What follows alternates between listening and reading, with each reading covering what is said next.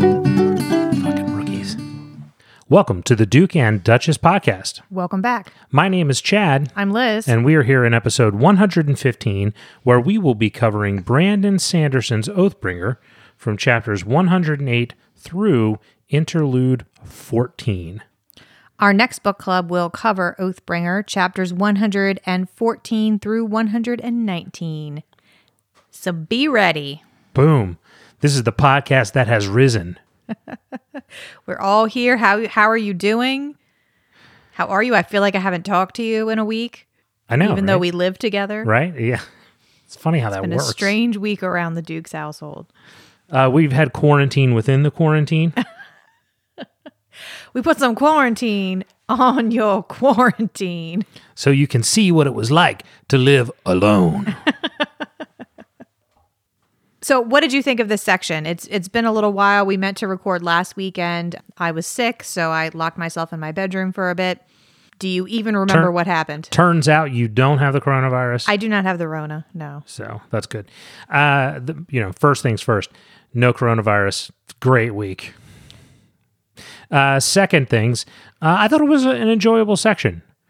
I mean, the end of this part is, you know, it's a good ending. It's not like, oh my god, the world is turned upside down, but it's a but it's a good ending. Uh, the some interesting stuff happens in the interludes. Uh, we have some interesting stuff with Shallan and Adolin, so it was a it was a a good section, solid. Mm-hmm. Well, let's get into it. Chapter 108 is called Honor's Path.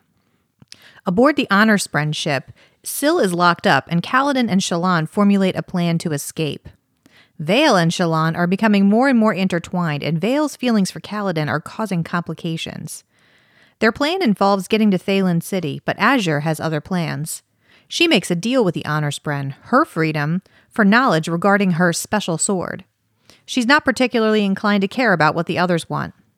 Shallan and Adolin open up to each other, and Kaladin gets closer to swearing the fourth ideal, as the fused who are chasing their ship get closer. There's a lot going on in this chapter. There is a lot going on in this chapter. I took a lot of notes in this chapter. Indeed. Okay, so let's kind of start from the beginning. First off, I'm just annoyed with Veil, the whole Veil being into Kaladin thing. Um, and, and I'm trying to like put my finger on why. And I think it's because she's like so into his brooding passion. And it's so like it's so like a 15 or a 16 year old who's just really into the toxic guy because he just seems so passionate. You I mean, know? she is like 17. Absolutely. Which is why I'm not saying it's unrealistic. Yeah. I'm just saying I find it annoying. I get it. I get it. I thought this was an interesting chapter from a Shallan experience uh, point from a Shallan point of view. Right. Uh, because she is sort of going so seamlessly between the two characters, Right. Uh, and sort of fading in and out. I feel like this is a. Uh, I think I feel like this is healthy in comparison to, you know, what she had been before, where she's either in one person or out of one person. Mm-hmm. You know, this seems like she's she's having. I don't I don't know what the right word is, but coming to some sort of grips with those both being characteristics of her personality.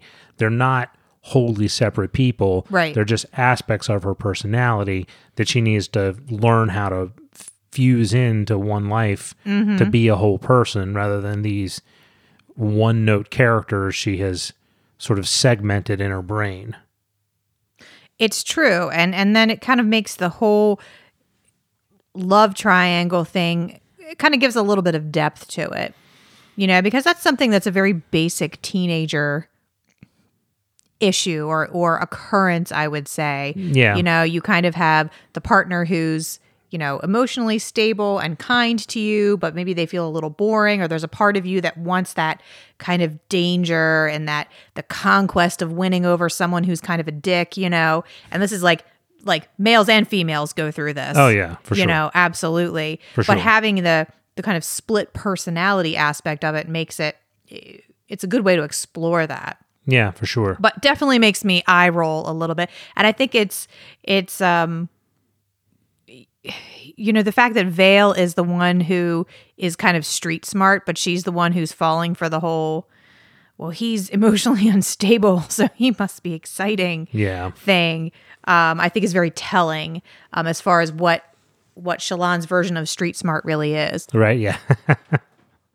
well, and like we learned in, I think, an episode or two ago, I think it was two episodes ago, you know, Shallan's version of Veil's quote, street smarts still have to ultimately stem from from Shallan and Shallan doesn't Right. have any street smarts. It's it's all a facade. Well, and, and you can't uh, neglect the fact that Shallan grew up in an emotionally abusive household. And that does play a part in your relationships and what you expect from relationships as well. So I hadn't really thought about that aspect of it. Correct. And Shallan's mom, we don't know the precise details, but she very well may have been seeing other people on the side. There whether that was all just politically motivated or and, and it was actually nothing romantic going on, or whether you know, we don't really know, but there were definitely other men. Well, and, then she tried to kill her. yeah. And then there was that. and then there was that. But yeah, we definitely see Veil sliding in seamlessly, kind of this whole change being triggered by whoever she is around, uh, triggered by her environment. Is I, I, it's interesting that you said it shows kind of a uh, progress on her part. Because I think, but it also shows like this is potentially very dangerous. Like she is out of control of which aspect of her personality is going to come out. That's true. I think you could look at it. You could look at it both ways for sure. I don't. I, that's that's certainly true. So there's a part in here in this chapter where she is examining the different beads and looking at their souls and practicing being able to quickly identify what they are and talk to them. And in that comment or in that section, she says she makes this comment out loud. What would someone see when looking at her soul? Would it give a single unified impression? So it, show, it shows this as an area that she's demonstrating some concern. She's she's afraid that she is losing control. So that definitely seems to be her take on it. I look at it as a healthy thing. You are all these people. They're all you. You've got to sort of learn to have them all live in one building together, right? You know, they got, they got to move in. And that really is just the quintessential teenage struggle, the struggle for identity. And it's explored so well here. I, I love the concept too of items having souls, and it really highlights the importance of self perception. You know, if you have something that perceives itself to be a table, it's a table. And the idea that soul casting is convincing that item that it may, might be something else. hmm It's just such a neat way to explore the whole concept of identity and self perception. So let's talk a little bit about Adolin because Adolin has a big reveal in this chapter. Yeah, and it starts when Adolin wanders over as Shallan is struggling with being Veil or Shallan. She's kind of triggered into the, her Veil persona by Kaladin's brooding eyes. Hmm. And Adolin wanders So over brooding. and she's annoyed with him. She's like, this white bread guy. And she tells him Adolin kind of knows what's going on with her, and and she she says Shallan will be fine. I'll get her back soon. So she's very kind of openly, almost telling him exactly what's going on with her. Mm-hmm.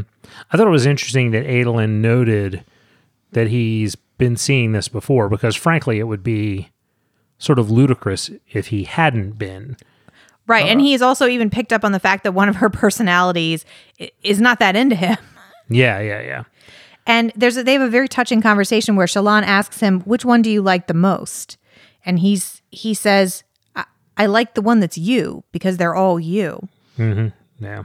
You know, and she says something very interesting. She says she tells him that Shallan is broken, so she's been trying to hide her, but she feels like she's lying to everyone all the time because she's not even sure who she is inside.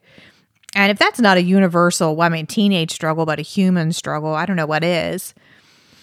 Except we often have this idea that we're the only ones who feel that way, right? Yeah, correct. Yeah.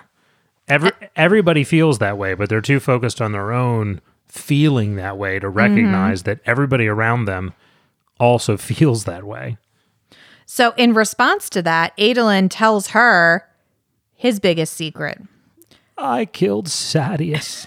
So how did you react to that when you read it? The way that that finally came out. Shallan, I killed Sadeas. And Shallan's like, fucking rookie. I killed both my parents. Suck it up.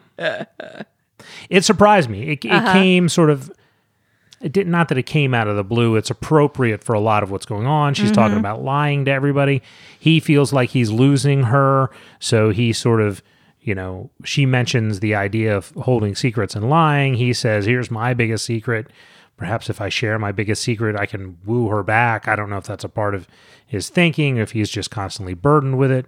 So, You know, we knew that this was going to come around at some point, but it was it was definitely it surprised me, and it was also like about time. Mm-hmm. Because Adolin just doesn't pull off the tor- tortured. I know a secret thing. He just, he just doesn't pull that off well. That's not his personality. Well, he's a Labrador. He's a very beautiful golden retriever, but he is a golden retriever. But I like that he kind of just tells her a, a what happened and b that he's not even sure if he's sorry about it, and she's just Yeah. like, "Good, you shouldn't be. That guy was a dick." All dicks should be murdered. she's and he's like, "Okay." no, I also liked his. I did like his explanation, and I can't say that I disagree with his explanation. His idea was that Sadeas was more politically manipulative and intelligent than we were. He played the game better than we did. He'd already, it was only through basically what, what is nothing short of a spiritual, metaphysical miracle that we survived his first major coup at the end of the Way of Kings. I, I felt certain that if I didn't take advantage of this opportunity now, he would end up killing us. So it, it's a really kind of bizarre self defense, but nonetheless, I can't argue that it's not true. I, I mean, he was 100% accurate. That's, he is not wrong. that is what was going to happen. well, and and Sadeas told him, you know, it's not even Yeah, like yeah. Mm-hmm. Sadeas denied in any way that he was going to stop trying to take Dalinar down. Yeah, yeah. He told him to his face, Yeah. I'm never going to stop, and eventually I'm going to win. Nan Nana Boo Boo. and then Adolin is just like, knife in the eye. that'll that'll end it. right. So the conversation between Adolin and Shallan, though, it ends with her feeling safe with someone for the first time and feeling like settled within herself. So I just thought that was very nice. All right, so then let's now talk about Kaladin. So Mr. Grumpy Pants. Mr. Grumpy Pants, yes, he really begins this chapter, you know, and I'm like, this guy, this guy's just a dick. What a what a dick. Like, let's just attack them. Let's just kill everybody. But then Kaladin tries, like a toddler, using his words. So he uses his words and some uh, flashy hand gestures uh, and some weird mystery spren, a bottle of Pantene, and dropping the name of Dalinar Kholin, and he gets his way without having to mutiny the ship For once. for once. I thought it was cool how windspren are so common on the other side and they talk about windspren all the time and up till now we've heard you know just random mentions of windspren here and windspren there when they appear in the cognitive realm everyone is shocked and awed because apparently they mostly live in the physical realm and i was like that is like a lot of buildup for that i mean I know, yeah. it's like that's just so well thought out you know that like you know 2000 pages of i was i just find it impressive Well, I think also the thing that's interesting is, as we've talked about, Shadesmar is like living in a Super Mario video game, mm-hmm. right? There's just mushrooms walking around and weird things flying through the sky. Crazy stuff that's just, you know, highly, highly alien to our perspective. But when they see a windspren, because it is rare, it's you know, it's a big deal to them. Whereas, you know, on the other side, it would be, you know, the opposite. If somebody saw the entirety of you know, an anger spren, they would be stunned and shocked by it. So it just sort of, you know, goes to show that your perspective on what is or isn't right, natural, awesome, amazing is entirely based on what's routine and mundane to you. Mm-hmm. Yeah.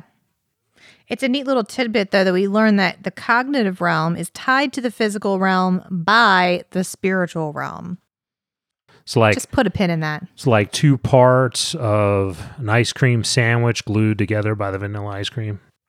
So Kaladin is getting close to swearing the fourth ideal, which I think we've already learned will bring him um, shard plate. Mm, yeah. hmm So that's a pretty cool thing. And you'd think he would be like anxiously working towards it.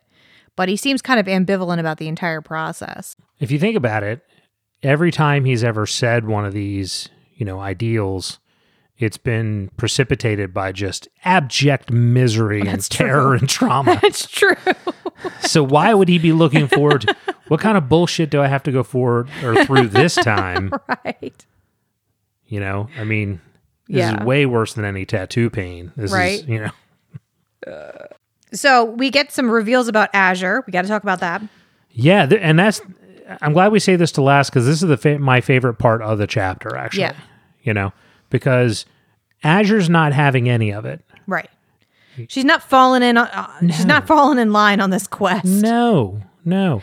She's not just going to become their ranger. And- yeah, and why why would she? You know, Mm-hmm. one of the things that I one of the tropes that happens often in fantasy is the idea that like, okay, we're thrust in a room together and well now we're best buds. Now we're just we're just now gonna- your cause is my cause, and I'll I'll die for you. exactly. Now we're we're all in the same D&D party and Mm-hmm. and we can't you know, you can't all leave otherwise we won't be able to play next week, so you have Right. to stick around, Right. you know. Uh, you know, and Azure is sort of saying, um, I didn't sign up for this. The only reason why I'm here is because you idiots trapped me. Right. why? Why am I gonna? You you want to mutiny the ship? Fuck you! Like, I'm not gonna have a part of that. Screw you! That's so true. Right? Yeah. Yeah, that is my favorite part as well. Yeah. Um, He's like, you would sell your honor for a sword or for passage. I forget what he says. Yeah. And she's like, honor? Fuck you. you trapped me. She's like, I don't know you. Yeah, right. You don't know me. I don't know you like that. I'm trying to I'm trying to get where I'm going. Dude has lied to her from the minute he met her. Right. Like, Yeah, like who, who does who does he think he is? He's like, but but I but I'm the protagonist. Right. look at my Don't- floppy, glossy hair. Don't you know? Have you seen this bottle of Pantene? We get some tidbits about Azure's sword, We which do. we've speculated quite a bit. Is it a shard blade? Is it not a shard blade? Is it a, like like Nightblood or not? So she's showing her blade to the captain, and the captain senses that the blade is kind of aware, and she says, you know, draw her slowly. She doesn't know you. She's got to check you out first, and we we find out that this blade is like a shard blade, but without trapping a spren, um, it has the same powers. it's pretty cool. That is pretty cool. Yeah, it doesn't get dismissed, but Correct. Does not it does not disappear. Well, it does not go back to Shadesmar like yeah, yeah, correct. you know. yeah. like a shard blade does. But So I guess what we surmise or somebody surmised the idea that her sword was trying to recreate Nightblood, but without all the evil overtones and all the insanity that is Nightblood. Uh, that that seems to be yeah, right. You know? Exactly. Uh, We also find out that her bounty that she is hunting for is Nightblood. Yeah, absolutely. Which And whoever brought Nightblood there. which seems fair because because Nightblood will destroy everything. I- that does seem like a pretty solid priority. Yeah, like I she's think like, I like Dalinar Kholin and all, but there's an evil sword out there. I don't think that. you quite understand what this thing will do. And I like that she doesn't just like spill her whole story to these complete strangers. Correct. You yeah. know, she's just kind of like this is this is a Vivenna who is obviously. I mean, I'm thinking of her as being much much older than we saw her in Warbreaker. Um, she's mature. She doesn't have anything to prove. Um, she's she's really come into her own, mm-hmm. and she she's not she's not weighed down by the mistakes she made in the past. So I I don't know. I I like the character. I wish we would see more of her. Yeah, agreed. I have a feeling we will. Well, I mean, she is the only adult traveling with like a bunch of teenagers. Yeah, good point. So, like, hopefully she would be. You're gonna leave the band. Listen, you magicked me into this garage. I never asked to be here. Right. Shoved a bass in my hand. I don't want to be a bass player. Right. So, my favorite line of the chapter is when someone, I can't even remember who says it, but someone says to Pattern, like, we certainly are an odd bunch. And Pattern is like, yes, there are seven of us. yes, I know. Chapter 109 is called Neshua Kadal. Dalinar pulls Venli into a vision. He asks her to consider a truce, and she demands that he surrender Alethkar. Odium tries to bust in like the Kool Aid Man, but the Stormfather is able to delay him at a great price. Venli is awed by Dalinar's radiant powers, remembering that his kind were once able to defeat her gods. She saves Timber from Odium, and Dalinar saves her, sending her home in the nick of time. Odium confronts Dalinar, but he isn't able to ascertain what Dalinar was up to. This is the most narrative acid trip I've ever been on. Yeah. yeah. It was a it was a wild chapter. Uh huh. It reminds me of I, I don't it reminds me a lot of the parts in Ender's game where he's stuck in like the simulations and like mm-hmm. walking walking through different parts and all the sort of crazy the world mm-hmm. itself is changing around him. Mm-hmm. It has that sort of vibe to it. Also the end of one of the Hunger Games books mm-hmm. where the sky falls apart. Mm-hmm. Yes, it is definitely very trippy. And to go from Shadesmar to this vision, it's a very trippy transition. For sure. But before we get into that, can we start at the beginning beginning, which is the Snapter? Yes. And can we agree that Re-Shephir is the coolest name in the book? Absolutely. Right? In fact, I will pay you $10 to start calling me the Midnight Mother. I could call you Re-Shephir. you could. I could. But you know, we. I will just pay you $8 to call me Re-Shephir. $12 if you call me Re-Shephir the Midnight Mother. Reshafir the minute. We're going to have to shorten it to Shep. No. That, I mean, that's what's going to happen, though. Come on, Shep. I will pay you $0 to call me Shep. In fact, I'll take money out of your account. Yeah, I definitely want to talk about the Snapters when we get to the end of this book because I, I have them kind of that was my down. only comment. Yep. um, yeah, I want I want to. We definitely learned some things from those. If this tower was alive, then it's dead now. Or sleeping. But if that is the case, I have no idea how to wake it. We tried jumping on her bed. I propped her eyelids open with toothpicks. I threatened to post selfies on Instagram, but she just won't get up. No, he says, uh, if this tower was alive, blah, blah, blah, blah, blah. We've tried infusing the heart like a fabrial. We even had Renarin push Stormlight into it. Nothing worked. Um, but listen, you don't just push into it. You let it push into you. no, seriously, I don't think I don't think Stormlight works because I think Stormlight is native to Roshar, and I don't think what's going on in this tower is. Hmm. Spicy take. I like it. Well, I had to be I had to throw a few completely silly things out there before I got to the good stuff. right. That is a, a, thread that's been dangling. What's going on with the tower leading up to this idea? Is the tower going to become active at some point? They're definitely teasing that a lot. So hopefully we'll get to to see that happen. So let's kind of go through the plot points a little bit here. Okay. Dalinar has this idea that he wants to bring one of the the Parshendi, one of the fused or one of the Parshendi leaders into a vision so he can parlay with them. He's had to stop bringing regular people into visions because Odium comes in and just like gives everybody noogies and it's it's a total drag. But he figures he can bring one of them in and maybe there won't be the same danger. He is wrong. but that's what he's thinking. So he so he grabs Venli, which is someone that the Stormfather has been watching as being a potential ally. Yeah, he doesn't realize that Odium has turned on notifications for Venli. yes, definitely. right. So, but it's a it's a neat trick that he's going to try. Uh, Venli gets sucked into this vision, and I thought it was worthy of noting that she thinks that Dalinar's face almost looks like a listener face. So I jotted that down.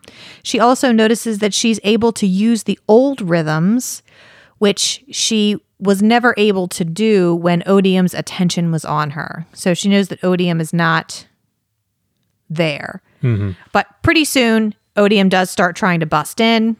He can't see what's happening in the vision, but he knows that Dalinar is in there with someone. Answer my DMs. and things start breaking apart. But because Dalinar is a bondsmith, the area around him is able to remain stable. And Venli kind of has an important moment where she looks at Dalinar. He's glowing. Uh, she remembers that the the radiants they used to call them uh, Neshua Kadal, which means radiant night. And she remembers that they were the ones who were able to beat back the fused for a while and they were able to defeat the gods. She's come to the realization that she has brought about the end of her people a- as she knows them. And she doesn't really want that whole grand purpose thing that Odium is offering. She's not buying it. So that's an important moment for her. And then, especially when things really start to break apart, Dalinar risks himself to jump in and save her.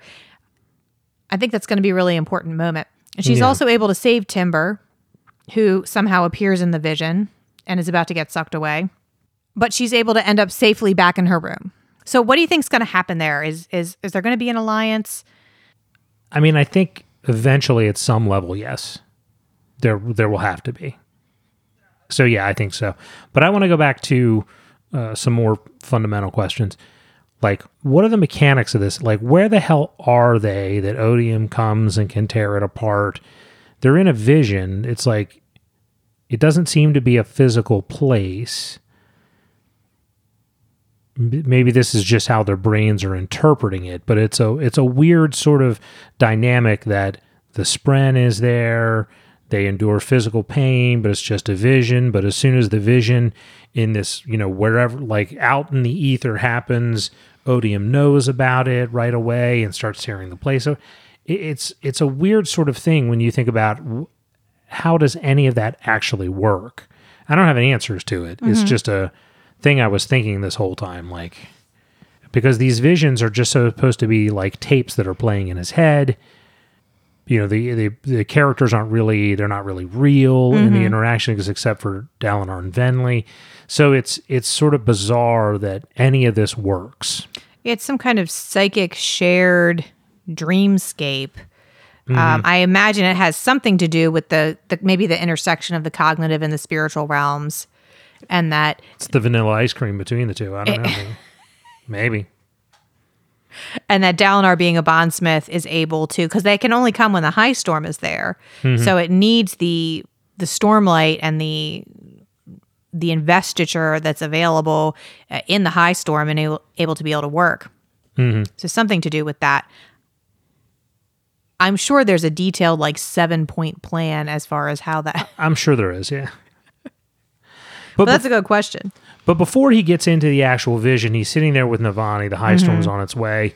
And Navani says, Are you sure you want to do this? The Stormfather asked me something similar this morning. I asked him if he knew the first rule of warfare. Is that the one about terrain or the one about where attacking the enemy is weak? Neither, Dalinar said. Ah, right, Navani said. I should have guessed. The first rule of war is know your enemy. But he never actually said that. Mm-hmm. To her, he said, I asked him if he knew the first rule of warfare. And then he just stared off into space while she began talking to herself. like, is the first rule of shh, Elaine, desperado. like, you know, like he just. I asked him if he knew the first rule of warfare, and then just stares out the window. Like, what an asshole! Like, I, I think Navani is just really excited that he's not like on a wine binge right now, that she'll take any form of conversation that she can get. uh, yes, He's like, Thank you for not being in a drunken stupor. right, exactly. You're doing great, sweetie. Like, So then he gets in there with uh with Venli and she says, "Why have you brought me here?" And he says, "I want to talk." And she says, "Of course you do. Now that you're losing." uh huh. I mean, Yeah. she's not wrong, She's not wrong. right? You know, he's like, "I want to make a peace." And she's like, "Man, I don't think so." you, you don't belong here and we're winning, so fuck you. Mm-hmm. I mean, is that like his plan? Is his entire plan? Come on. Come on. I said please. I mean, to be fair, when he was uh, like approaching all these different rulers, that kind of Was basically was his plan. You know I love you, baby. Come on. Come on, just the tip, baby. it's just the tip of peace. Right? Next thing you know, you're getting fucked by peace. And that is an ancient singer proverb. She's not falling for that bullshit. Right. It's like, I've been fucked by peace before. no, thank you. If I wanted to get fucked by peace, I could stay on the Shattered Plains by myself. So then, you know, everything starts to fall apart, and it, it very much reminds me of the vision that Dalinar had. Uh, I think where he first saw Odium when when the worlds were just like torn apart, Yeah. and it was just a giant, vast nothing. Yeah. Like this is the the void. This Yeah. is the process of the void. This is the bringing of the void. Yeah. That all of this sort of is talking about. Mm-hmm. This is the end. This is what the end looks like if they don't stop Odium. Right. So they have the vision, everything, you know, they go they both go back to their respective places when Odium slaps them around and they fall back into their worlds and and uh Dalinar's sitting there, you know, thinking back on what he's done, and he said, if there had ever been a hope for peace, he'd probably destroyed it by putting that Parshendi woman into a vision and subjecting her to Odium's horrors. Um, subjected to Odium's horrors is exactly what I feel anytime I watch The Masked Singer. you watch The Masked Singer. No, but if I had, that's what it would feel like. That's what it would feel like. Um, now, subjecting her to Odium's horrors is probably the only way that she's actually going to see that she is weirdly on the wrong si- side of this war. Not that she's wrong about everything she thinks about the mm-hmm. Alethi. She's mm-hmm. not. But nonetheless, Odium's eventual goal is to destroy everything. Right. So she's by that fact alone on the wrong side of the war, even if she's right about every other about how they've gotten there, every terrible thing the Alethi have done, she's still on the wrong side of the war. And she's probably not going to realize that unless she gets that sort of opportunity. But I think she probably also already knows that. We, what I think Dalinar doesn't realize is that she's already been subjected to Yeah. Odium's horrors. Every time that Odium that uh, Odium comes to her, it's like pain and torture. Yeah. So she's kind of already realized that she this was not a great thing that she has accomplished. This was not a good idea. Yeah, and we have an opportunity in one of the interludes to talk more about her, so we'll we'll circle back to that later. Chapter 110 is called A Million Stars. Things aren't looking too good for the Scooby Gang. Pursued by the fused, the ship's captain releases them.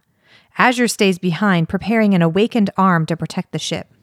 Shallan, Kaladin, Syl, Pattern, and Adolin escape to the shoreline and begin the trek inland towards Thaylen City. So we start off with the the our our gang of teenagers getting ready to leave the ship. Mm-hmm. The first thing I noticed was that Shallan chose to wear Veil's outfit because it has pockets, Like you should. like you should. You can't listen. You can't jump out of a boat and track through a mystical place and try to survive out there on your own without pockets. Without pockets. like that's exactly. that's just some bullshit. so when they leave, Azure tells them The when little you black dress is a prison, is what I'm saying. Absolutely. Uh, Azure tells them, "When you next meet the swordsman who taught you that morning kata, warn him that I'm looking for him." Why is he looking for him? Azure. Oh, oh, oh, no, I'm sorry. She's the one who says Yes. it. Never mind. Okay. Yes. Yeah. Yeah. Which we had speculated on before that that's who Yeah. Mhm. she was looking for and, and, and who brought Nightblood to Roshar. She's also about to show off uh, to these friends some pretty cool breath skills. She is. She's like, Did you cut those bolts of fabric the way I asked you to? Mm-hmm. Good, good. And the lumber? Did you lay it out in the pattern that I described? Yes, great. Okay. Did you bolt it all together for me? Outstanding. Uh, okay, and now you're going to hook the ma- the madras up to my new boat? All right, great. Thanks. See you, suckers. I'm out. right. That's cool. I just I just imagine she's making like a huge awakened like cloth Godzilla. That's kind of what I think is actually going to Yeah. happen, but but I but but that would be funnier. So that's kind of like the main plot things that happen. They get they get out of the ocean by creating rooms to walk along the bottom, and then they get up and start. And it's going to be kind of a long walk to get to Thaylen City. But now they've kind of picked a direction. We know that everybody's heading to the same place, so we're we're ga- getting towards the end end of the book. It's going to be the Yeah, there's not a lot in this chapter. It's predominantly plot stuff. Here's how we get the characters from here to there. The the fused are chasing them. Mm-hmm. I mean that you know that's about what we learn. Chapter 111 is called Eila Stele. In Thaylen City, Dalinar prepares for a meeting of his coalition. He takes a minute to bask in the unity he's created, so you know that isn't going to last long. Dalinar continues to hear a voice instructing him to unite them, even though he's already united every damn body there is. Just as the meeting gets going, there's a round of bad news. Not only is the Everstorm headed their way ahead of schedule, but someone has circulated the news that Elhokar has sworn fealty to Dalinar, and that Dalinar has been meeting with Odium. As if that wasn't enough, the scholars in the room receive some world changing information regarding the very first appearance of the Voidbringers. Dun, dun, So dun. here it is. The big bomb gets dropped in this chapter. Did this surprise you? Were you, I, I forget, had you been predicting this? Uh, I definitely had not been predicting the idea that uh, the ro- the the humans, quote humans on mm-hmm. Roshar, weren't the native inhabitants. Mm-hmm. That I had not predicted. My sort of origin story for the whole thing was not that at all. It it makes sense in retrospect, and, and mm-hmm. I look at it from this perspective, and I go, oh, this makes a lot more sense as to why the world looks this way, etc. Um, but no, I had not predicted that.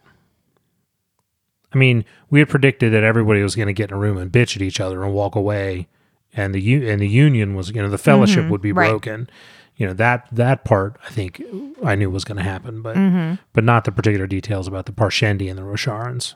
I remember this being such a huge aha moment because, like you, I kind of assumed that the world was all once like Shinovar and that, you know, everyone was once like humans and, you know, something then went wrong with the world. But to have it flipped on its head like that, that, like, oh no, there's nothing wrong with the world, just the humans aren't from here. Yeah, exactly. And, yeah, eh, You know, uh, An and then they don't fit- species. right? So all these all these quote humans are like they're like those carp that jump in the boat in Illinois.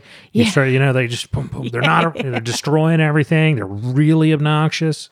What were those fish? Those snakefish, needlefish? Yeah, and uh, snakeheads. Snakehead fish. Yeah. Yes, the humans are the snakehead fish. Interesting story. Ooh. I used to fish in the pond where the very first snakehead was released and found. what did you do? I didn't put the snakehead in there, but but I might know where it came from. but I used to fish in that pond that the very first one was found in.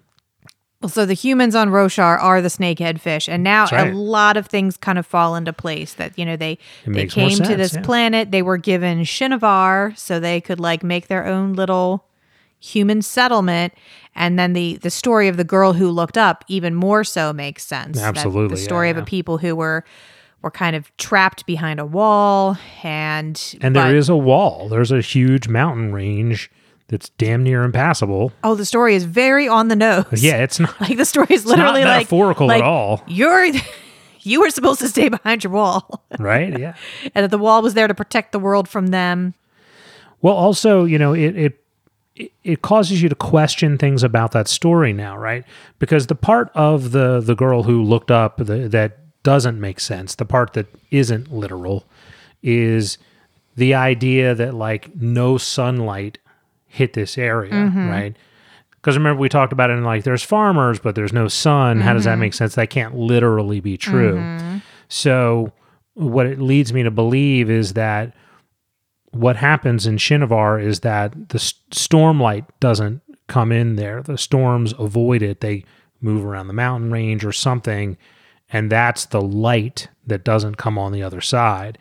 Um, but but if you're a human, Alethi, you know, Makabakian, whatever, uh, stormlight is power. It's magic. So seems to me that they came over the wall so they could take advantage of that magical power. I, I think I think you're not wrong. I, I think I mean, that's a surface level observation. I haven't really thought about this. so. There is stormlight in Shinovar now, but I speculate that at one time or when the humans first came, that there was not. Yeah, and be. that that story, uh, the origin of that story, is someone coming out and somehow making it so that stormlight was and surge binding could could occur in Shinovar as well, um, especially given the revelation that it was surge binding that destroyed the humans' original planet, and that that Yeah, is why that is why the recreants happened. That the Radiants were afraid of doing the same, and that is why they abandoned their oaths, Well, which is ca- a pretty good reason. yeah, yeah, and well, and also, does it cause you to question then the idea that like saying to a door, "You're now a boat," like maybe that's not good, right? right? Yeah. Like, oh yeah. Don't you want to be a boat? No, I don't. I'm a fucking door. Leave me alone. so it brings in just that that very most basic fantasy theme which is the the cost of power. Hmm Yeah, and true. so far we've and we've talked about the the the extremely overpowered magic users in this book you know and we kind of finally see what the balance of that is. That oh sure they can fly they can transform things they can heal almost any wound but oh yeah they destroyed their planet by doing that so it just adds a whole new wrinkle to what is this current crop of surge binders going to do but the chapter begins out with uh, Dalinar yes uh, meeting with uh, Meredith Ramjam. Oh, Black Betty, which now has I think it's it's very interesting how they've merged. He's actually taken Sadeas's name. Yeah, I know. So it's like Sadeas oh. 2.0. Yeah, exactly. Hey, did you know that Amaram is actually the person who invented Axe body spray? I did not know that. Yeah, it was his own personal collection of axes. Several people died. So Amaram uh, admits that Torol Sadeas was bad for the nation, and he asks Dalinar for a chance to prove that he's not the same. But he also goes through this conversation demonstrating over and over and over again that he, he doesn't get it. Exactly. He's got no there's no humility there. There's No. this this kind of false nobility, but there's no eh, willingness to accept his own mistakes. Or to see beyond his own interests. Yeah. You know, numerous times is like, can we can we get out of here? Like, you know, he has no concern about the you know Thaylen City being overrun right. by like whatever. What does that have to do with us? Right. So I did like the uh, permission to stab him a little, sir. I also noted that once again we see Malata on Oathgate duty, and it's mentioned again that so she's been signing up for the Oathgate duty a lot. I'm sorry, but if someone is signing up for Oathgate duty a lot, just got to keep an eye on that person. I'm sorry. She's taking night classes at Evil University. she, right. She's getting her associates in evil studies. so they um, have the. Go ahead. And and I also noted that Renarin asks some questions about larger gemstones. That was actually my city. next point as well. Well, lay it on me. Renarin lingered, watching the merchants. How big are the gemstones they brought? he asked. Bright Lord, Fen's son said, glancing towards Dalinar for help. They'll be spheres, normal spheres. Any larger gemstones? Renarin asked. he turned towards them. Anywhere in the city. Sure, lots of them, Fen's son said. Some really nice pieces, like in every city. Um, why, Bright Lord? Because, Renarin said, No, Renarin. and he didn't say anything more. So Dalinar in this chapter, Dalinar confronts Amaram, uh, and yet Renarin still manages to be the most awkward thing here. Yeah, right. So we we also have a lot of conversations with uh, between we have a conversation between Dalinar and uh, the Stormfather, Yes. where the Stormfather, you know, he's apologizing to the Stormfather for what I did. Oh, it's no big deal. Uh, but we we also learn a, a few things. I noted uh, this particular quote. I live, this is the Stormfather speaking. I live only because the enemy fears exposing himself to a strike from cultivation. Dalinar says, uh, So she lives still then? The third god? Yes. Yes, you've met her. I, I have? You do not remember, but normally she hides. Cowardice. Perhaps wisdom, Dalinar said. The Night Watcher is not her, says the Stormfather. Also, cowardice is the Alethi word for survival. It appears to be because I think Dalinar's right in this instance. Why, Right. you know, So we learn that the Night Watcher is not cultivation. That cultivation is like the Stormfather, a spren that is the shadow of a god. And that there is a third sibling, like the Stormfather, that they are some slumbering. And when Dalinar asks more questions, uh, he's told, You hurt them enough, leave them alone. So we've heard in the Snapters some time ago, there was talk of the sibling yeah. hmm uh, but now we're getting a little bit more of a tidbit. You know, and I'm scratching my head with the whole "you've met her once" uh, idea. Right. Like, Right. Like I can't for the life of me think of who the hell he's talking about. Put a pin in it, Yeah, I, I mean, add it to your yarn wall. yeah. mhm. So Dalinar asks, and I think this is an important question because in his last interaction with Odium, Odium tells him that he's the only one who cares about men's pain, that he's the only one who cares about people's feelings. Mm-hmm. And Dalinar asks if that's true. He said, "Did did Honor care about?" And and the Stormfather says, "Absolutely, he did." Toward the end, he got like a little obsessed with oaths and other things, but he loved humankind and he he sacrificed himself to save you. Mm-hmm. Yep. So I think that's that's a really important thing that he learns.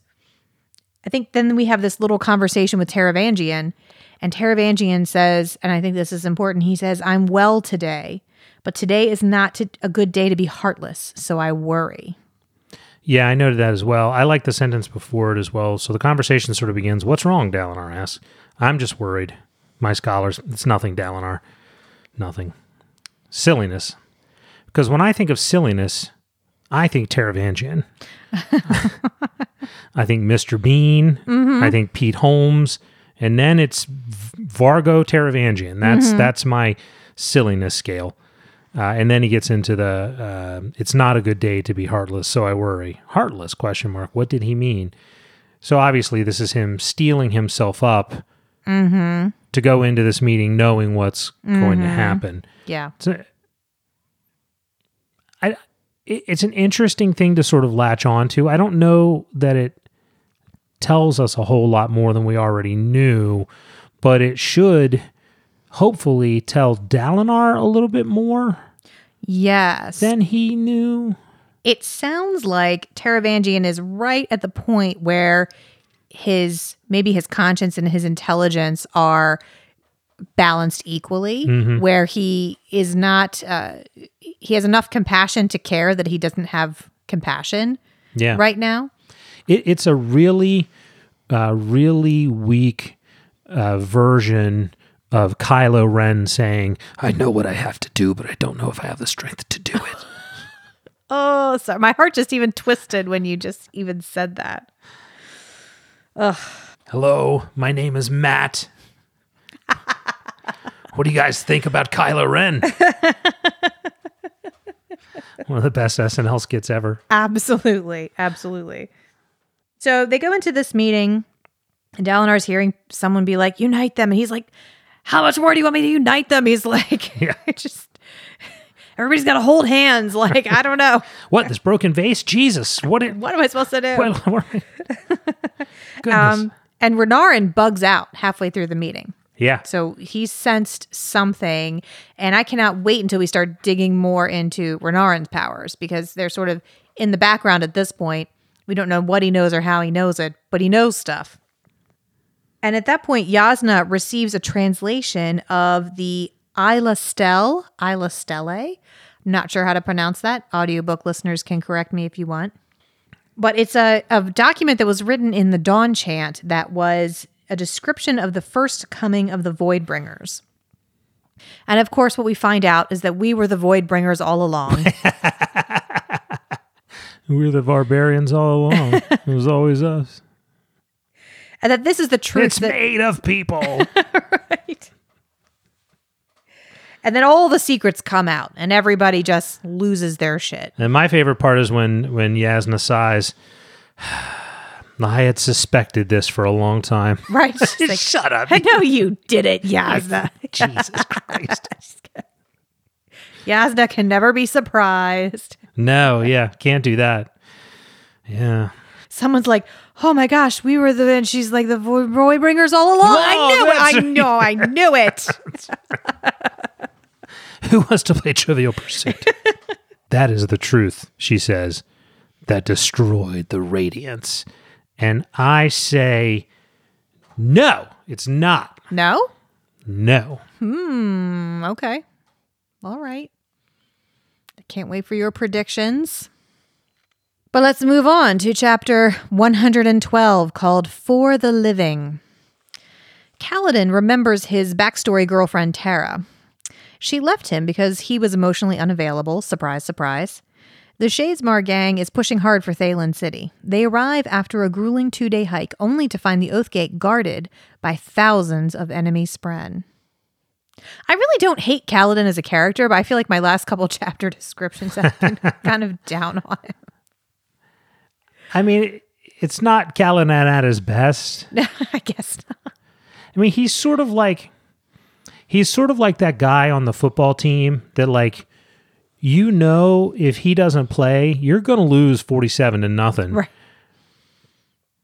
But he's also kind of an asshole. Like he's not a lot of fun to be around, you know. Like that's kind of Kaladin's character. Hmm. Yeah. Yeah. Maybe I just because I like him less than the other characters, I'm kind of just like, It yeah.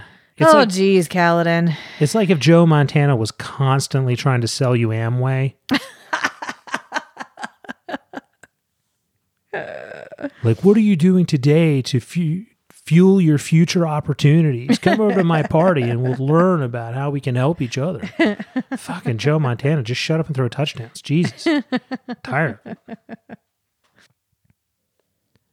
So Kaladin has a backstory girlfriend. So we know that he's not like She's from Canada. a to- she's from Canada. You wouldn't know her.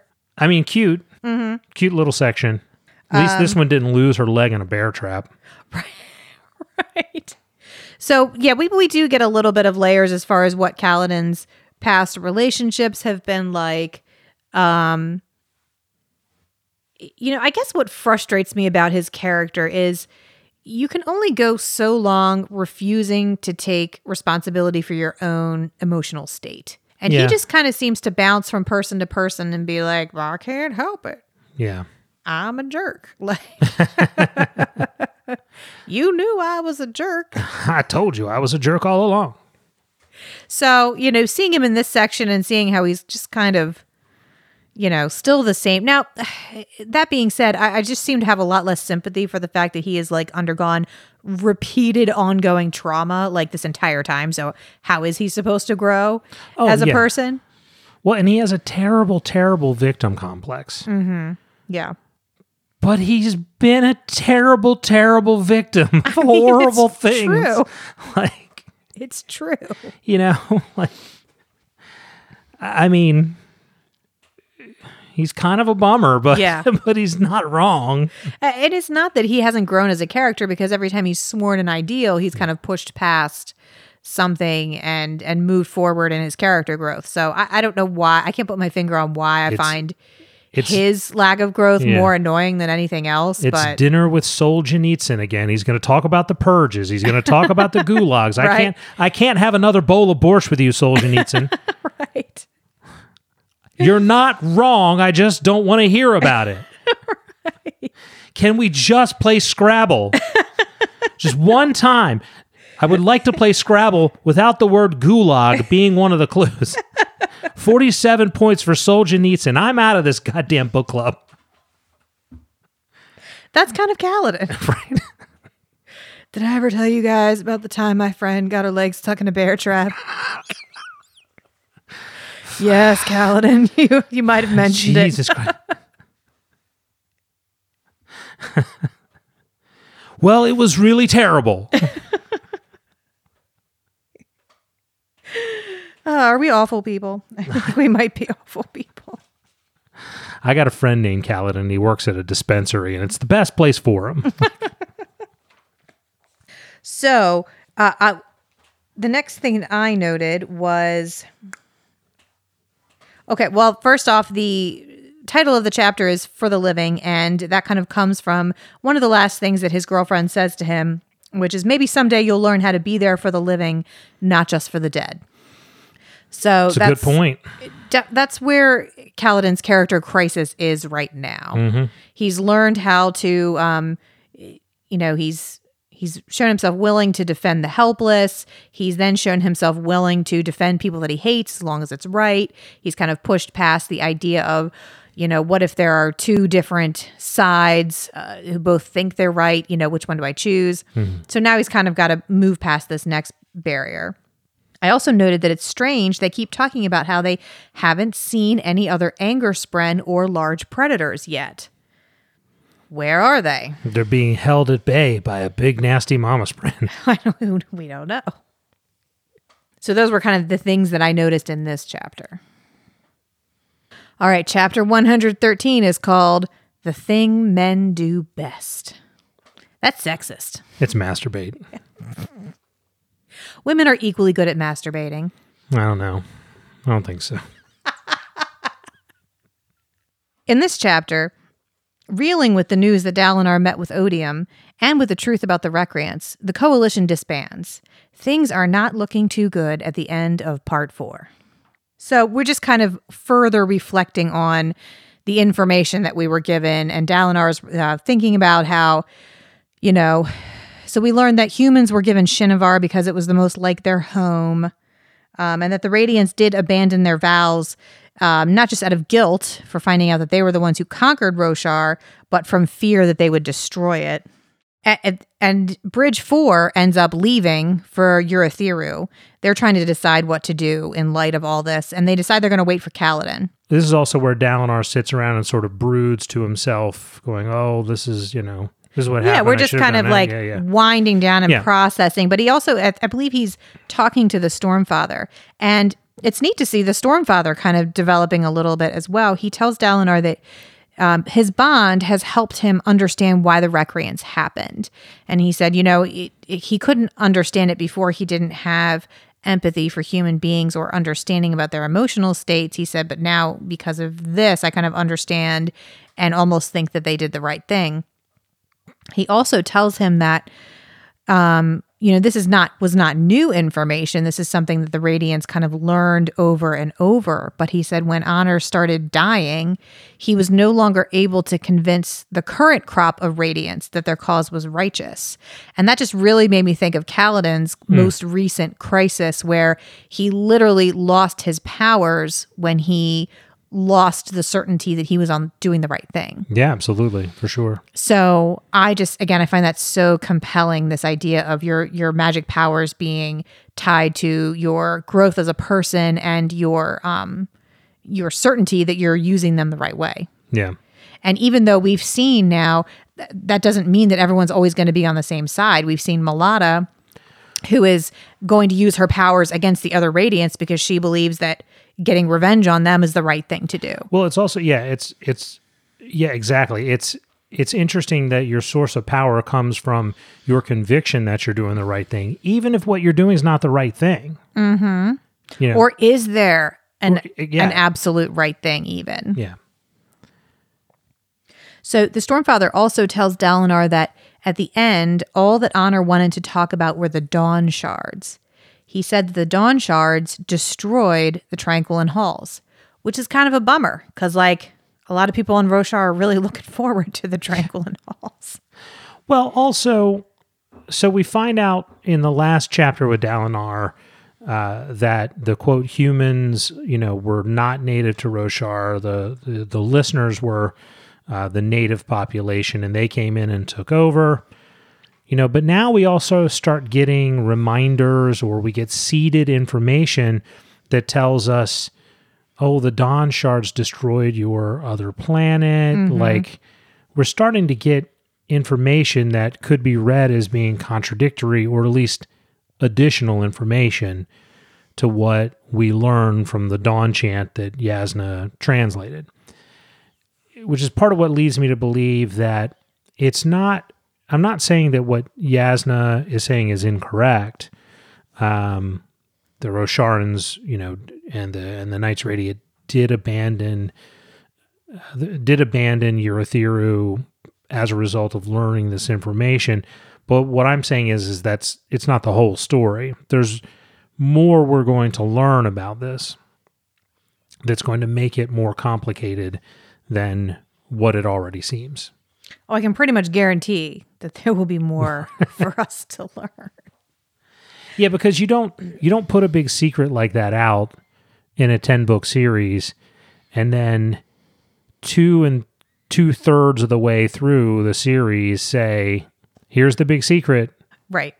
All right. So one thing that is sort of frustrating in this that we in this chapter, it's not that it's bad necessarily. It's just frustrating about Dalinar's character is he's continuing to sort of ponder what's going on with Taravangian, and he's like, he's like Terry Taravangian was really upset about this. You know, he's so philosophical, and then he's like, well, but is he philosophical? Like I thought, like you know, and he like he's just like him wrestling with it. I understand it. It's frustrating to observe. Because we know the truth. Correct. You know, how in a million years, I can't imagine in a million years anybody would guess that a character is Yeah. has as unique a problem as Taravangian does, which makes it so that's just what makes it so compelling to me. Interlude 12 is called The Rhythm of Withdrawal.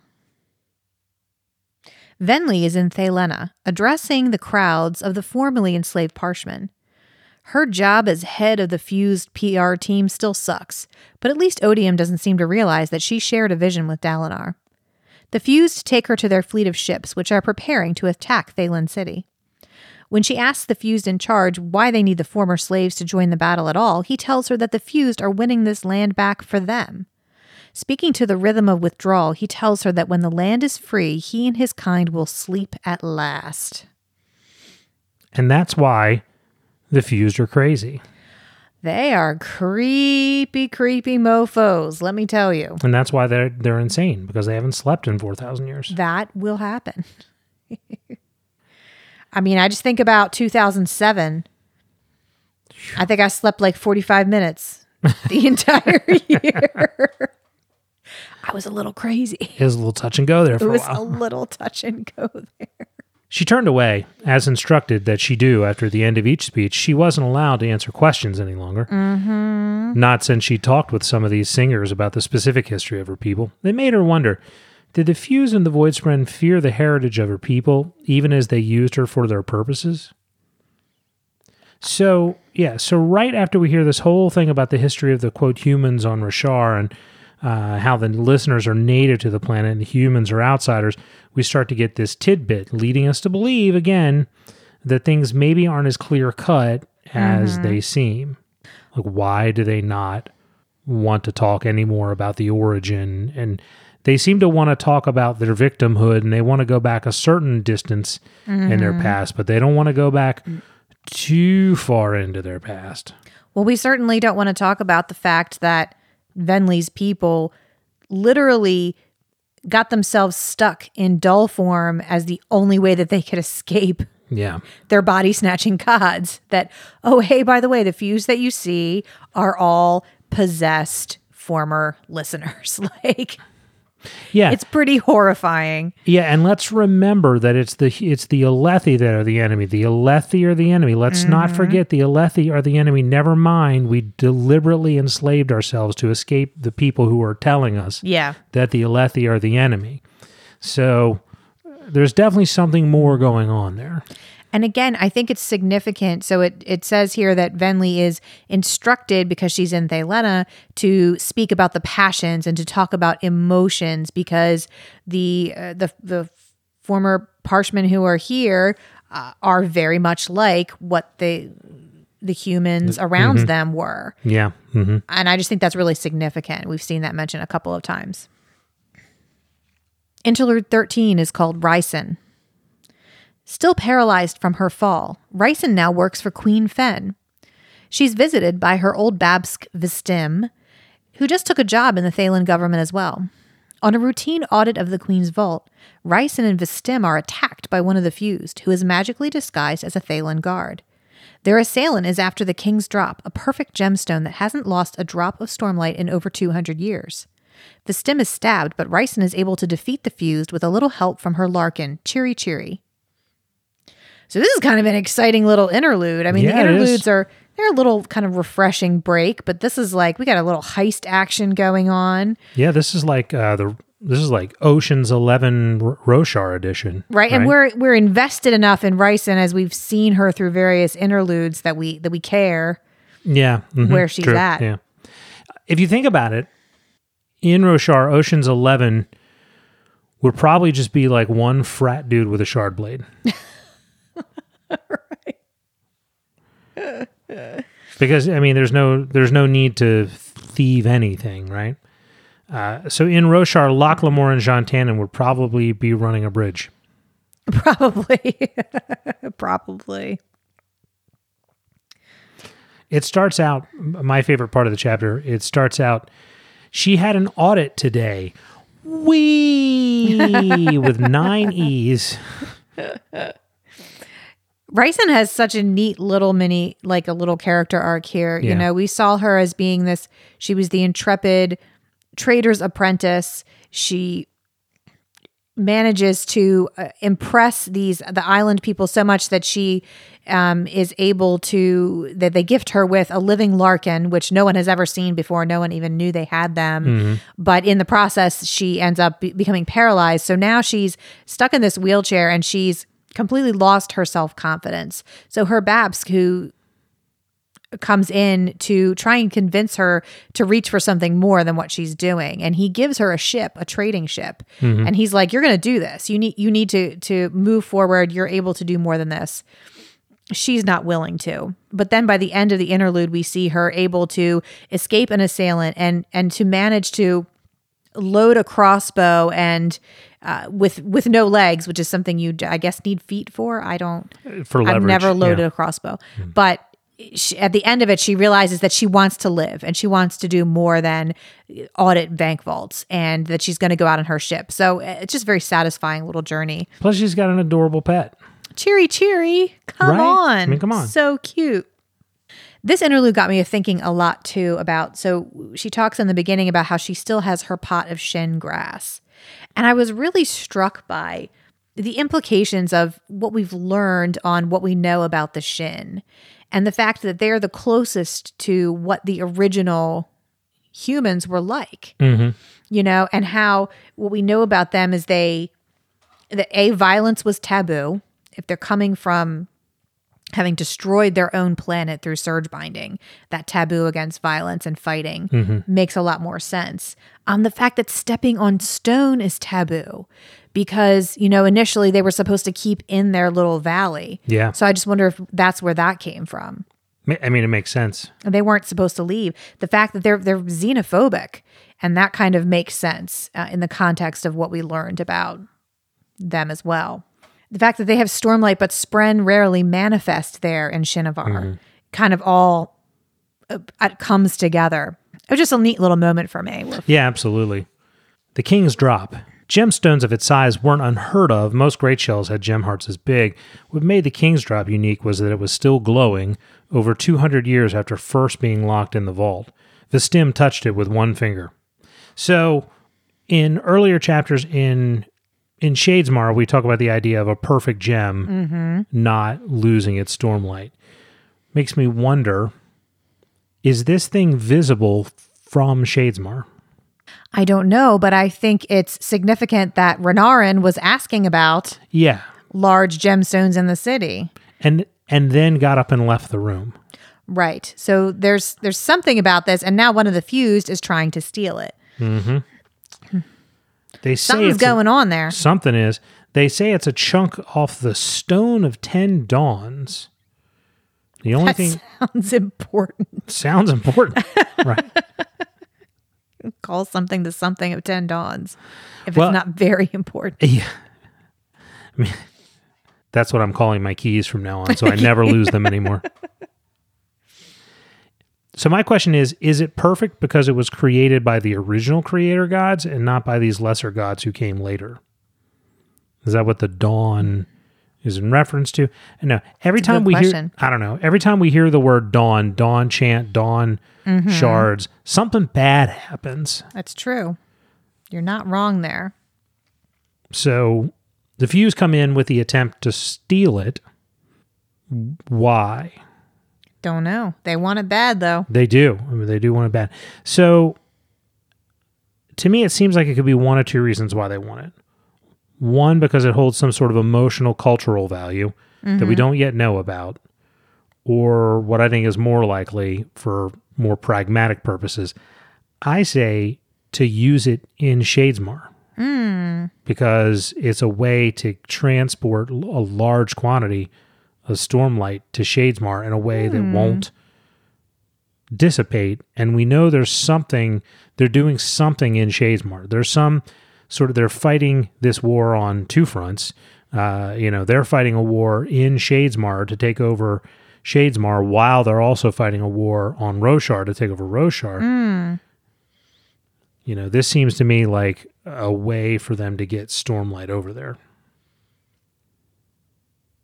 I like the way you think. or to to sell it to try to bribe you know to try to bribe the king of the honors. I don't know. Mm-hmm. I don't know. But some i feel like i the intention is to take it into shadesmar.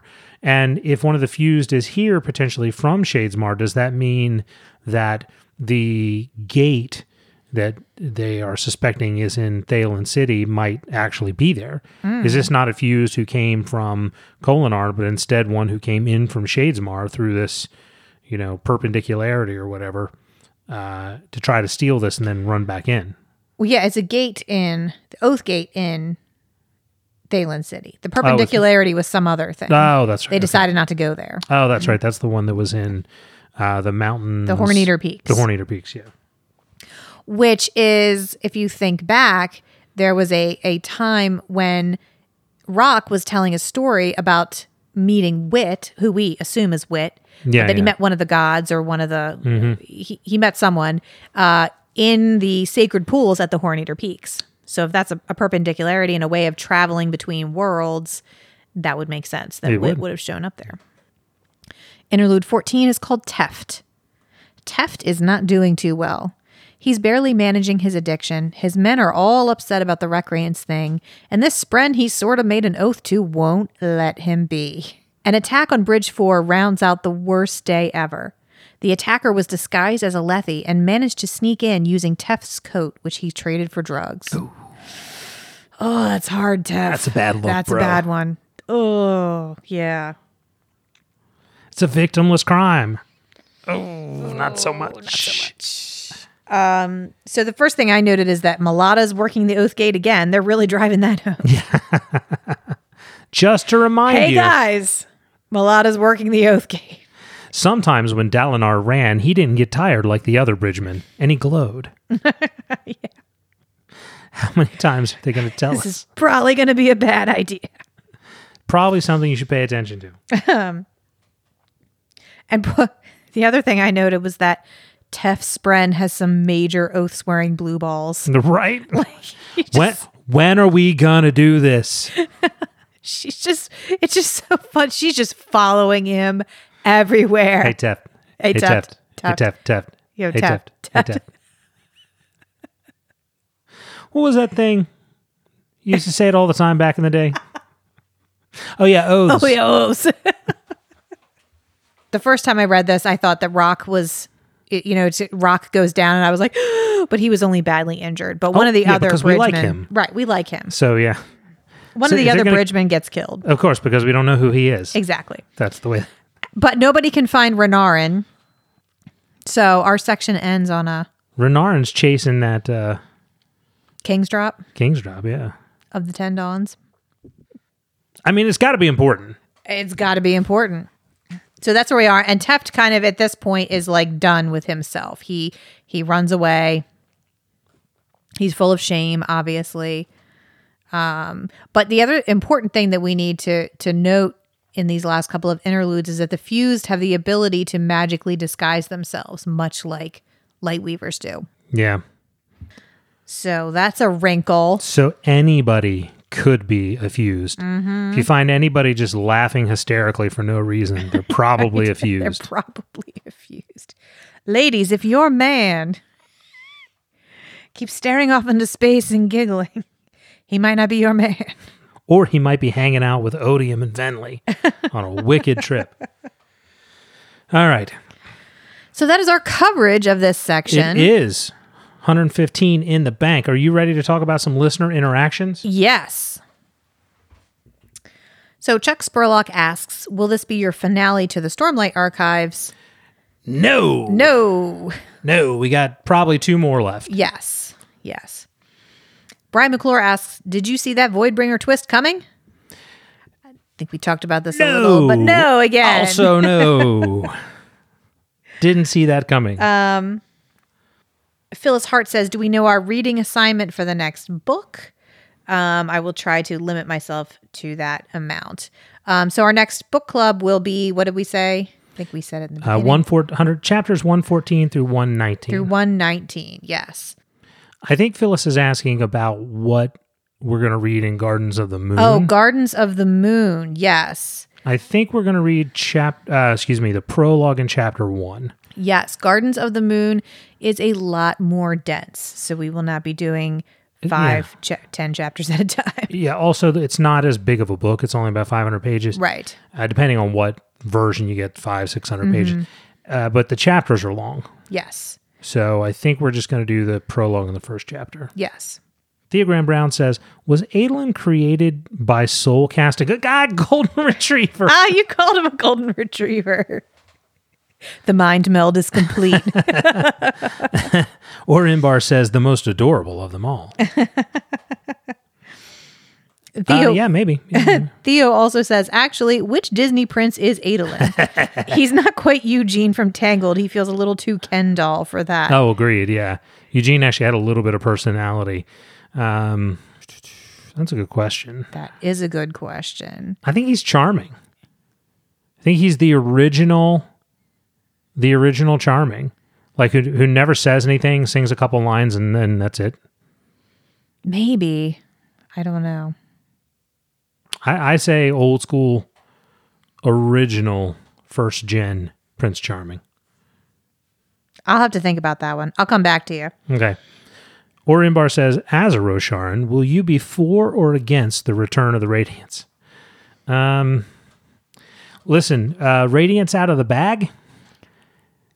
So, you know, I don't think you can, I don't think you can uh, unring that bell. So, listen, I for one welcome our new overlords and masters. right.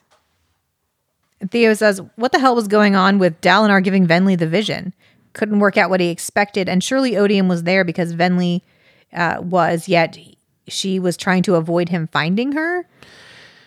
Yeah, I think he was. Tr- she was trying to avoid him finding her because every time he finds her, she's, you know, submitted to excruciating pain and torture. Um, yeah, I I think I think Dalinar's thought is I haven't tried this yet. right? Yeah, pretty much. Like, just let me keep trying different things, I think is his perspective. And I think we found out in Venli's interlude that he was, Odium was not there because Venley was there. Odium was there because, Dalinar was there. because there. Dalinar was there. Having said that, it's not like Dalinar had any any idea what was going to happen. He was he's just he's just taking shots in the dark to try something different. Mm-hmm. He also uh, Theo also says Theo also says humans as the virus. I didn't expect that, but at the same time, I wasn't really shocked. A bit like how Joffrey's uh, end in the TV show just kind of happens, whereas in the book you're like, yeah, what? I don't know why. It didn't have the same oomph though. Yeah, I, I, I agree. It, like when I found out about it, I was like, oh, okay, but it wasn't. Um, it wasn't mind blowing. Mm-hmm. You know, it wasn't one of those things where I read it. I was like, oh my god, my brain is broken, and I'm throwing mm-hmm. this book across the room. Or you know, mm-hmm. um, I think part of that is because it doesn't feel whole. It doesn't feel complete. It doesn't feel mm-hmm. like the whole story. right. It feels like one more like one more cool thing Seth can do that we're going to find nine other things later. Right. You know, going. It doesn't feel like the entire the entire truth. Theo also says, also, sounds like people came from a world with surge binding, even though it seems like other Cosmere worlds have different magic types. So uh, there's a a couple ways I think that that could be interpreted. I think they could have come from another, I think the other Cosmere worlds are not in the same solar systems. It's not like they're all in the same, they're kind of different galaxies. But I don't think it's it's exactly been revealed. You know, Yeah. what's the deal with that yet? Brian McClure says, favorite quote in this section. I have an audit today. We with 90s. That's my favorite. Yeah, I think I, I already said mine is pattern saying, not understanding that Yeah, yeah, odd means odd, more than one thing. Brian also says, "What are dawn shards? They're fucking important, man." Obviously. I don't know. Theo says they're a minor Motown act. um, there's a lot of speculation. If you go on the Facebook group page, you can read everybody's thoughts on what the Dawn Shards are. Um, but Brian says, could a Dawn Shard have shattered the Shattered Plains? Everybody knows. Something did. Everybody knows that the shattered plains were shattered by a big ass boot. Matthias Sanchez says, I know you guys don't do fandom news anymore, but what are your thoughts on the upcoming Dune film? Um, so psyched for it. Very excited about it. Yeah, I haven't really I haven't really been following a lot of the news about it. I guess there's a part of me that's like they're not really going to do that. And now it's actually sounding like it's really going to happen. I should start actually paying attention. Mm-hmm. I'm psyched for it. The cast looks great. It looks like it's going to be the real deal. It's all about who they cast as uh as Paul and who they cast as Chani. So Paul is going to be played by Timothée Chalamet, who Okay. he's been, uh, he's very acclaimed. Okay, he was um, he's played a, a bunch of different. I don't know. He's very serious, good young actor. Apparently, um, Chani is going to be Zendaya. Okay, I thought that's what I I, I knew she was going to be in it. and She, that that's what made sense. I I dig that casting. I I dig it as well.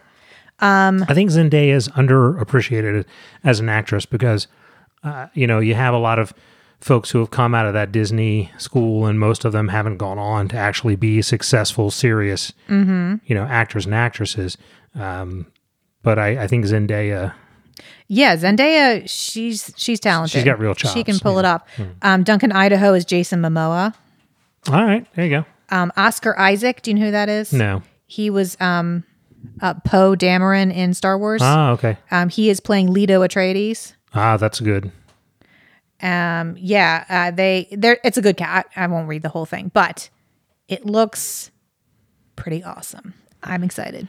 Katrina Knudsen said, I saw a news story today that said a town in Maryland uh, was warning their residents to put on pants while checking the mail. Uh, be honest, uh, was this you? We'll never tell. now, that town is about 40 miles from here. You've already heard of this? Oh, I know. Yeah, I know all about this. well, it it because it happened in Taneytown, uh, which is a there are two tiny towns in Maryland. Mm-hmm. There's this tiny town um, that they're talking about, which is a town of I don't know, like ten or fifteen thousand people. It's not very big. Uh, but about three miles from where I grew up in St. Mary's County is the other tiny town, which is a, a named town, despite the fact that it has literally four houses. I'm not exaggerating. I'm, it, there's four houses there. That's mm-hmm. it. That's the only thing that's there. So yeah, so it caught my attention because just so just because of the name. Put your pants on, Tiny Town. That's right. Brian McClure says, "Is the girl who looked up a story of humans coming to Roshar?" We kind of talked about Yep, that. Yeah, we we, do that. Absolutely. I think that's what that alludes to. Susan King says, "Why would you leave Shinovar for the Shattered Plains or pretty much any of the other territories?" Fair Good question. question. Susan Fair question. knows. I mean, yeah, I think obviously there was Stormlight on the other side, but I- even yeah. so, if I had to choose between Stormlight and Chicken, I'm sorry, Chicken. Ah. Chicken wins. all the way. like flying or chicken or you okay okay this is like one of those button questions Or the one okay those, it's one of those Facebook. You can Yeah. only you can only pick one of these things. and Yeah. it's chicken or flying. you can fly but you have to eat snail nothing but snails for the rest of your life I mean, I like snail, but snails and polyp grain that's it yeah. Ugh, i don't know i think i'm gonna that's have a my- tough one. It's a tough i'm one. gonna stick with the chicken Susan also says, uh, "We know that people from different places have different physical traits. Do you think that Sanderson is using Darwin's theory of evolution?" I don't know. I haven't really. yeah, I mean, I, and and then Josh Broadhead replies to her and says, um, it mentions that the horn eaters and Herdazians who have listener slash singer traits, yeah, you know, they they seem to have kind of merged with the environment a little bit, which that's a very good point. As the horn eaters can, um, they can chew shells and they can also see spren. And the Herdazians have kind of horn like nails. yeah, and I certainly think we've demonstrated in other areas and as as well as with the Alethi that there's some degree of adaptation going on. So yeah, I think at a certain level, yeah, I think that's probably right. Um, Susan King also says, I had originally thought that world travelers were coming through the Oath Gates. I'm now wondering if they're coming through Shadesmar. What are your thoughts? I think it's much more likely to be through Shadesmar than Through the and through the perpendicularities. yeah, for sure. I think it's much more Yeah. likely to be that. Yep. I sort of feel like uh, the Oath Gates, if if the Oath Gates were how they were getting through, then we would we would know about it. You know, Right. it would Right. it would be much more obvious. The only thing is, isn't there? And forgive me, I could be wrong about this. Isn't there like one of the Oath Gates that's lost that they they haven't found? I couldn't say at the just off. or maybe top. it's yeah maybe it's in a city that's captured by the listeners Mm-hmm. so so i don't want to rule that out entirely Mm-hmm. but i would say 99% through shadesmar Mm-hmm. Before we get into predictions we have one more thing um actually two more things that we want to talk about Oh my goodness. so the first is uh, that we need to announce our pimp of the week Oh yes. So, so after a grueling selection process, our pimp of the week for this particular episode 115 is Or Inbar. So get in touch with us and let us know. Hey, or thanks Uh, for pimping us out. That's right. Let us know what you want, and we will make sure it gets to you. I, I had to check and make sure, and yes, TeePublic does ship to Israel. So right on. I suspected they would, but I just wanted to confirm. So we're good there. And then I have um, a couple of other things real quick.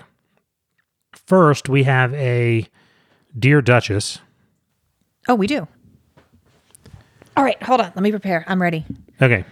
So it's a long one. Okay. So I'm gonna I'm gonna read through it as quickly as I can. Okay. I may truncate it a little bit.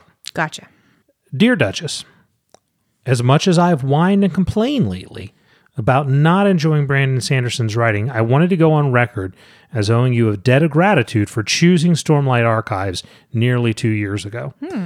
Uh, pardon my French, but with the way events have been unfolding in the world, it's no exaggeration to say that these books have saved my ass lately. Let me explain.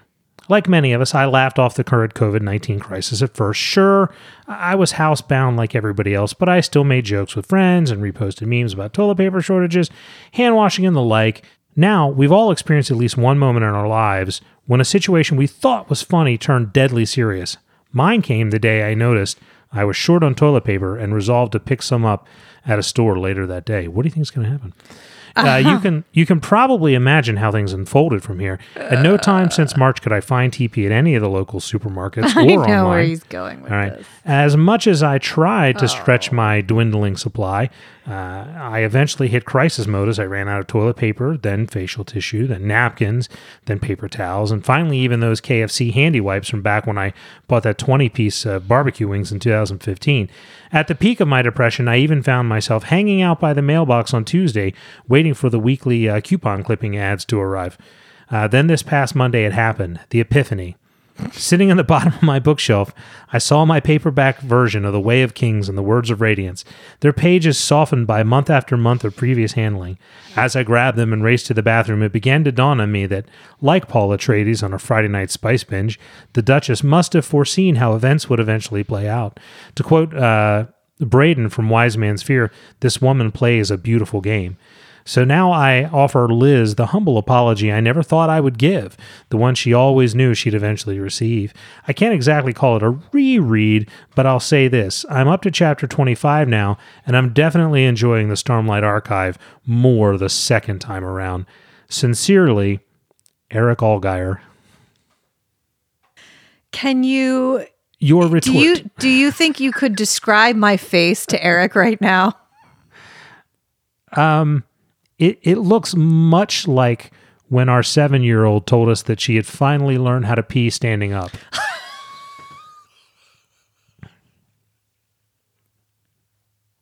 I think it's very accurate. I don't, I don't even know how to respond to that. So what? so we know what Eric has been doing with his quarantine. yes, we do. What have you been doing with your quarantine? Not that we've had like extra time on our hands, right? Everybody's coming into this quarantine being like, I'm going to come Oh out of the oh my other end of this quarantine having learned how to play the piano, or I'm going to come out of the under end of this quarantine with a with a new online degree, or you know, what are you doing with you with your quarantine time? What are we doing with our quarantine time? You know, I I'm going to get serious for a minute here because I I actually feel very strongly about this. And I read an article um, written by a trauma psychologist recently about this whole very toxic idea of that you know we need to be coming out of this situation like you know she she said the quote that really struck her was if you don't come out of this with a new hobby then you never really lacked the time you lacked the commitment and this idea that just ignoring the fact that for many people in this situation, not for everyone, but for many people in this situation, this is a collective trauma. And that you and like everyone else around you, like everyone's nervous systems are just like, "Ah," you know, at like 92% all the time. Because there are a lot of people who are really scared right now, either for their health or someone they love or whether they're going to financially be okay. And the fact that we're just supposed to pretend like that's not happening and that we should all be like learning to make sourdough bread. and if you're not doing that, you're somehow quarantining wrong. I just really It's a very privileged statement. don't like it. I don't like that idea. I don't know where that question came from, but that's how I feel about it.